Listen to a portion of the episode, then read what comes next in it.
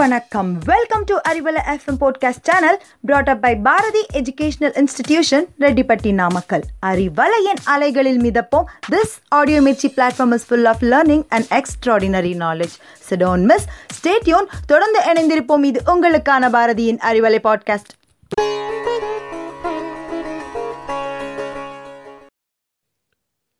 மாசில் வீணையும் மாலை மதியமும் வீசு தென்றலும் வீங்கில வேனிலும் மூசு வண்டரை பொய்கையும் போன்றதே ஈசன் எந்தை இணையடி நிழலே.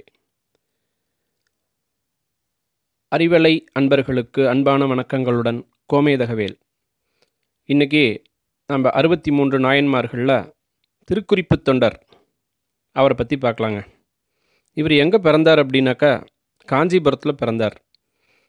இவரது இயற்பெயர் என்னன்னு தெரியல. அடியார்களின் குறிப்பறிந்து இவர் தொண்டு செஞ்சதுனால திருக்குறிப்பு தொண்டன் அப்படின்னு எல்லாரோலும் அழைக்கப்பட்டார். இவர் ஏகாலியர் மரபிலே தோன்றியவர். அதாவது ஏகாலியர் மரபு அப்படின்னாக்கா துணிகளை வெளுப்பவர்கள் வண்ணார்னு சொல்லுவோம் இல்லைங்களா? அந்த மரபில் தோன்றியவர் இவர். இவரது வரலாறு ஒரு அற்புதமான வரலாறுங்க. இவருக்கு தொழில் என்ன? துணி துவைக்கிறது. இந்த துணியெல்லாம் வெளுப்பது போல மனிதர்களின் மனங்களும் வெளுக்க வேண்டும் என்று அடிக்கடி அருகில் இருந்தவர்கிட்ட சொல்லிக்கிட்டு இருப்பார். அதாவது இறைவனினுடைய பதிகங்களை பாடி பாடி நம் மன அழுக்குகளை போக்கிக் கொள்ள வேண்டும் என்று நினைத்தவர்.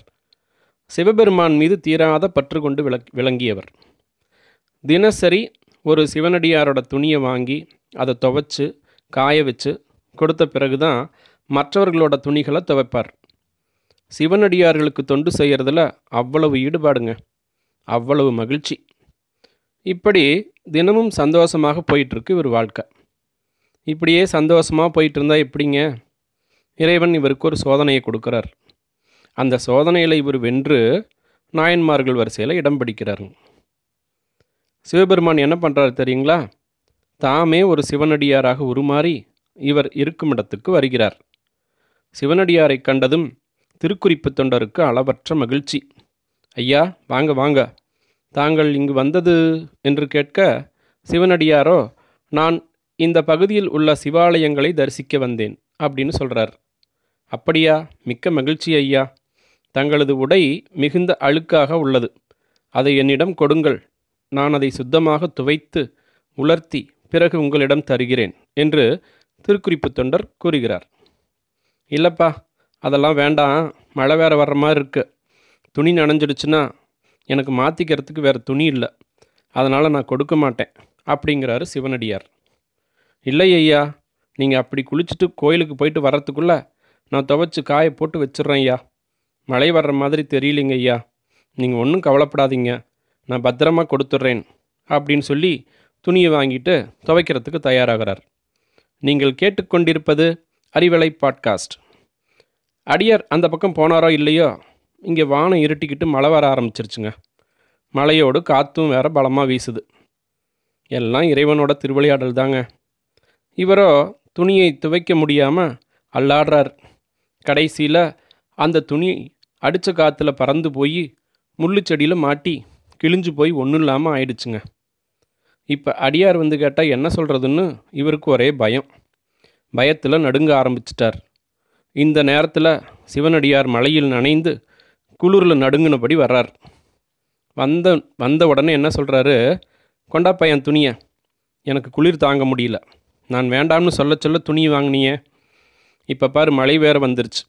கொடுப்பா என்னோட துணியன்னு கேட்குறார் திருக்குறிப்பு தொண்டருக்கோ என்ன செய்யறதுனே தெரியல.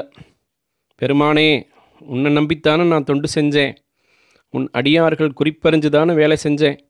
எனக்கு இப்படி ஒரு இக்கட்டான சூழ்நிலையை ஏற்படுத்தி விட்டாயே இறைவா அப்படின்னு சொல்லிக்கிட்டே என்னை மன்னித்து விட இறைவா இதற்கு பிராயச்சித்தமாக என் உயிரை எடுத்துக்கொள் அப்படின்னு சொல்லி துணி துவைக்கிற கல்லில் போய் தன்னுடைய தலையை மோதி உயிரை விட துணிகிறார். தன்னுடைய உயிரை மாய்த்தாவது அடியாரிடத்திலே தான் செய்த தவறுக்கு பிராயச்சித்தம் தேட எண்ணுகிறார். அந்த கல்லிலே தலையை முட்டிக்கொள்ளும்போது அந்த கல்லிலிருந்து இரண்டு கைகள் வெளிப்பட்டு திருக்குறிப்பு தொண்டா நில்.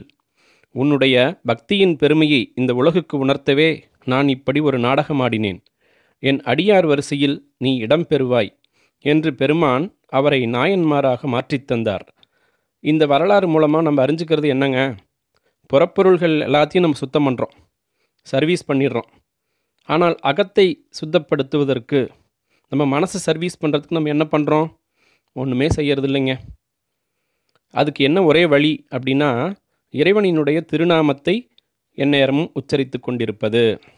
அதாவது இறைவனின் திருநாமத்தை சொல்லி சொல்லி இறைவனினுடைய பதிகங்களை பாடி பாடி நம்ம அகத்தை வந்து நம்ம சுத்தம் பண்ணிக்கலாம். அப்படிங்கிற தெளிவோடு மீண்டும் ஒரு நாயன்மாரோடு உங்களை சந்திக்கும் வரை உங்களிடமிருந்து விடைபெறுவது கோமேதகவேல் நன்றி வணக்கம்.